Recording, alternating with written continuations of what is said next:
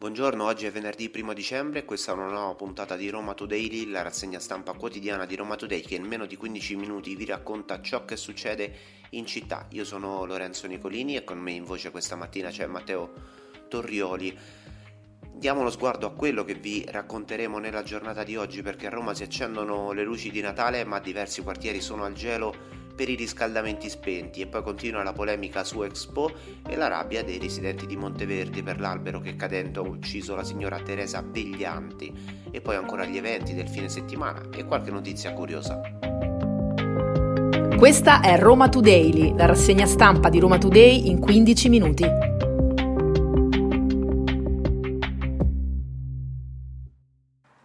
E prima di iniziare con la lettura delle notizie e raccontarvi ciò che succede in città, permetteteci un piccolo spazio di autopromozione perché c'è stata la giornata di Spotify Wrapped eh, dove insomma vengono stirati anche i numeri dei vari podcast e il nostro podcast, quello di Roma Daily è seguito veramente oltre ogni più rosa aspettativa, sono più di 1500 le persone che lo giudicano tra i top 10, oltre 1300 quello che lo giudicano tra i top 5 e vi ringraziamo che diverse persone hanno deciso anche di condividere su Instagram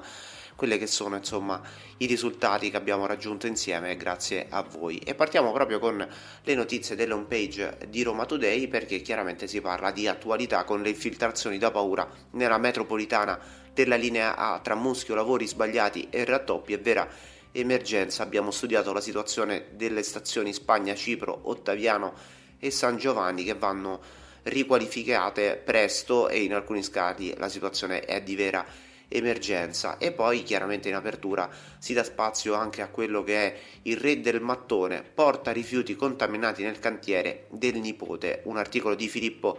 Poltronieri dove appunto eh, si mh, mm, racconta come due anni fa un costruttore romano ha prelevato e sversato illegalmente tonnellate di materiali potenzialmente pericolosi come dichiarato da lui stesso nel 2022 mm, al comune di Roma oggi in quell'area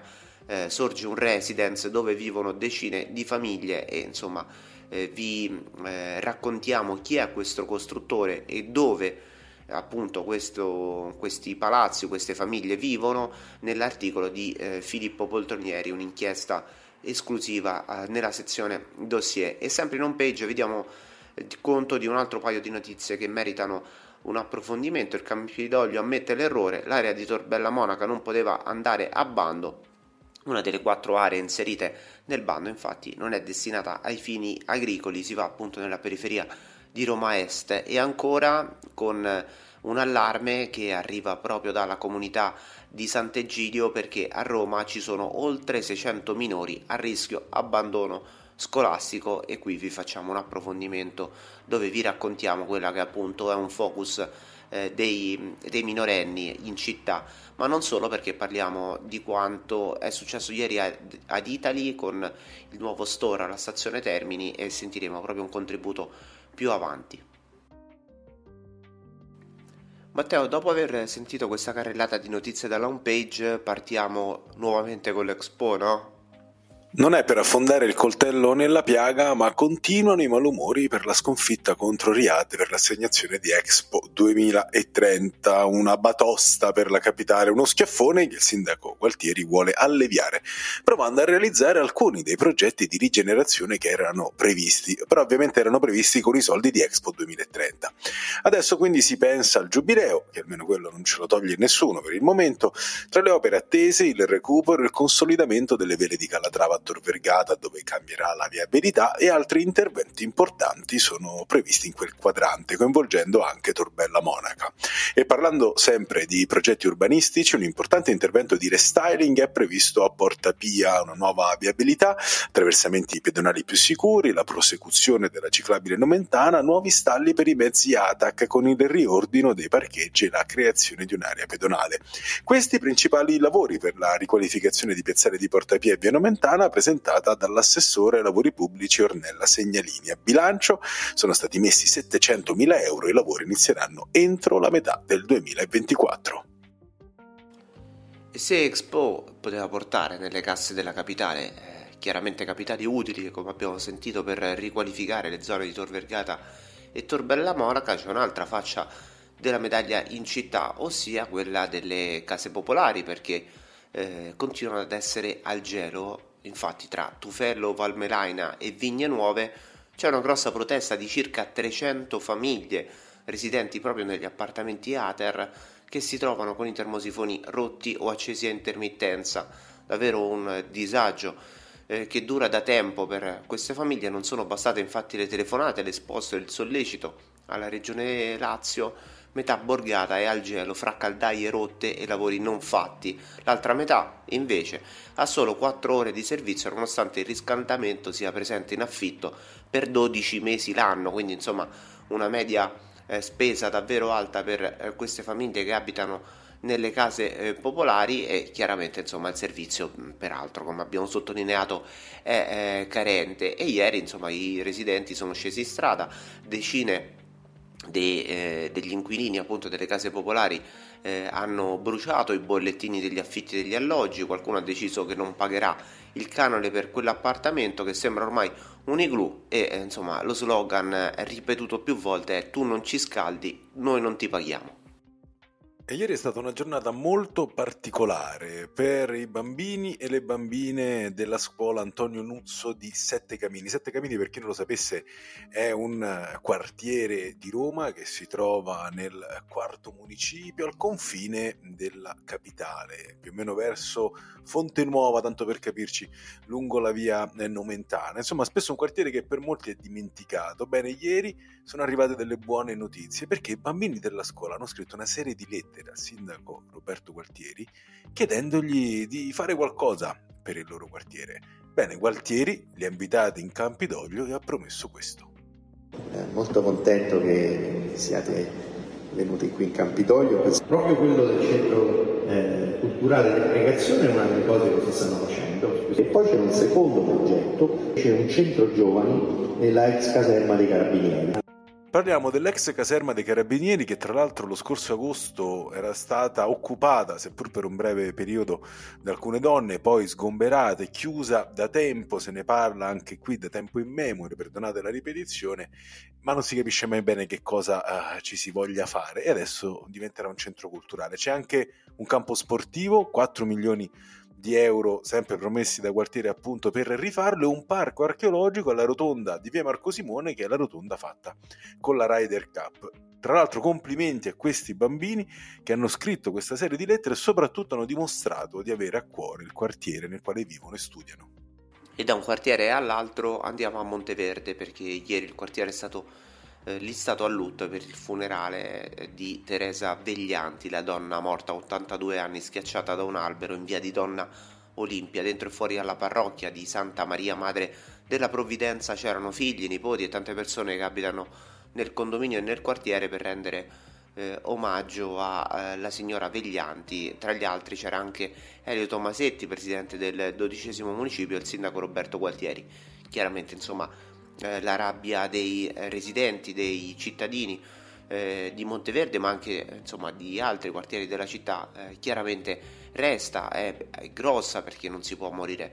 eh, così in strada, schiacciati da un albero. E quindi insomma l'indagine continua. ci sono i primi due indagati che sono un dirigente e un tecnico del servizio giardini dell'undicesimo e del dodicesimo municipio, come abbiamo detto anche negli altri giorni su Roma Today e abbiamo scritto appunto su Roma Today sono stati denunciati dalla Procura di Roma in questa prima fase di indagine e poi insomma c'è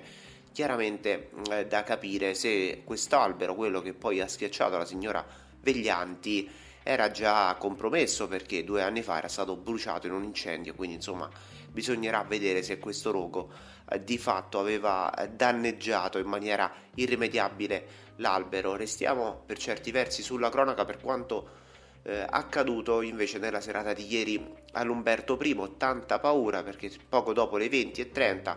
eh, c'è stata una procedura antincendio per la diffusione di fumo nel reparto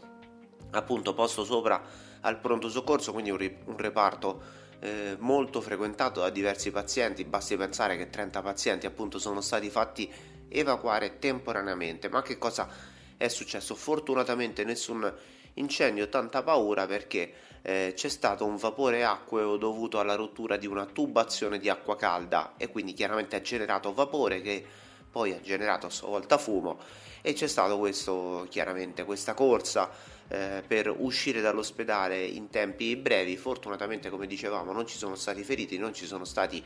intossicati, solamente tanta paura, ma insomma poi i pazienti sono stati fatti rientrare in ospedale.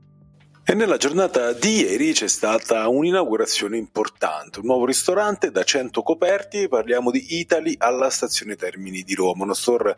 di 700 metri quadrati con una zona lounge, ristorante e prodotti di qualità che hanno reso poi famoso Italy un po' in tutto il mondo. Bene, ieri la nostra Veronica Altimari è voluta andare a vedere questa inaugurazione, a diciamo anche assaggiare qualcosa, ma era il minimo ed ha ascoltato e intervistato per noi Andrea Cipolloni, CEO Group di Italy. Nell'ultimo anno e mezzo abbiamo aperto due punti vendita a Roma Fiumicino in franchising, uno dei quali famosissimo, e adesso apriamo in diretta a Roma Termini, quindi per noi significa dimostrare un interesse importante eh, all'Italia, dimostrare un interesse importante alla città, nonostante questa sia un'azienda che rimane molto concentrata sullo sviluppo in Nord America, negli Stati Uniti, ma assolutamente in Italia e in città come Roma vogliamo cogliere tutte le opportunità varietà che ci sono. Si può mangiare praticamente di tutto, dal salato al fritto, dal classico spaghetto al pomodoro e soprattutto ci sono le novità stagionali di Italy, ricordiamo la nuova apertura che c'è stata appunto alla stazione Termini.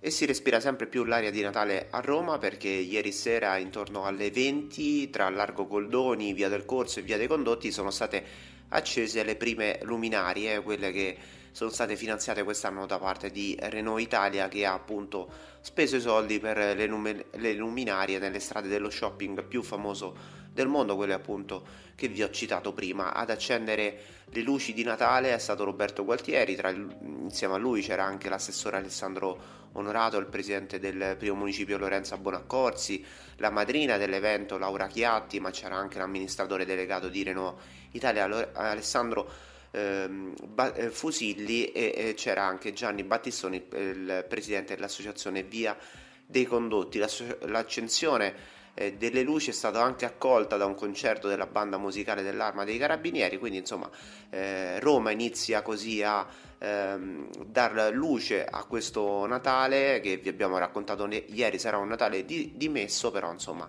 sicuramente la città vuole farsi vedere bella.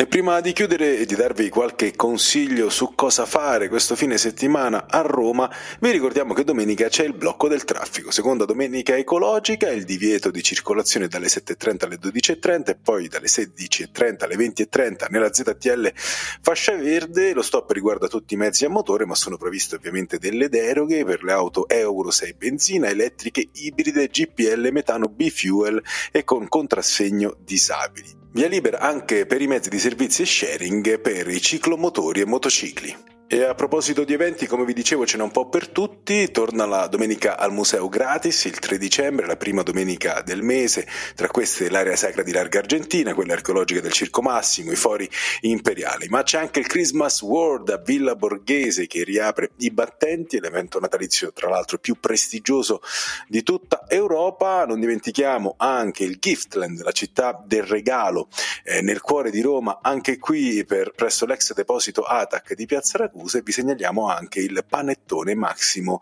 2023. La quinta edizione si svolgerà domenica 3 dicembre presso il Salone delle Fontane dell'Eur, un appuntamento veramente da non perdere per tutti i golosi. E questa era l'ultima notizia di oggi. Vi ricordiamo che Roma Today si può ascoltare sull'applicazione di Roma Today, ma anche su Apple Podcast, Google Podcast e chiaramente su Spotify dove vi invitiamo a cliccare sulla campanella per restare sempre aggiornati. A lunedì! Avete ascoltato Roma Today, la rassegna stampa di Roma Today in 15 minuti.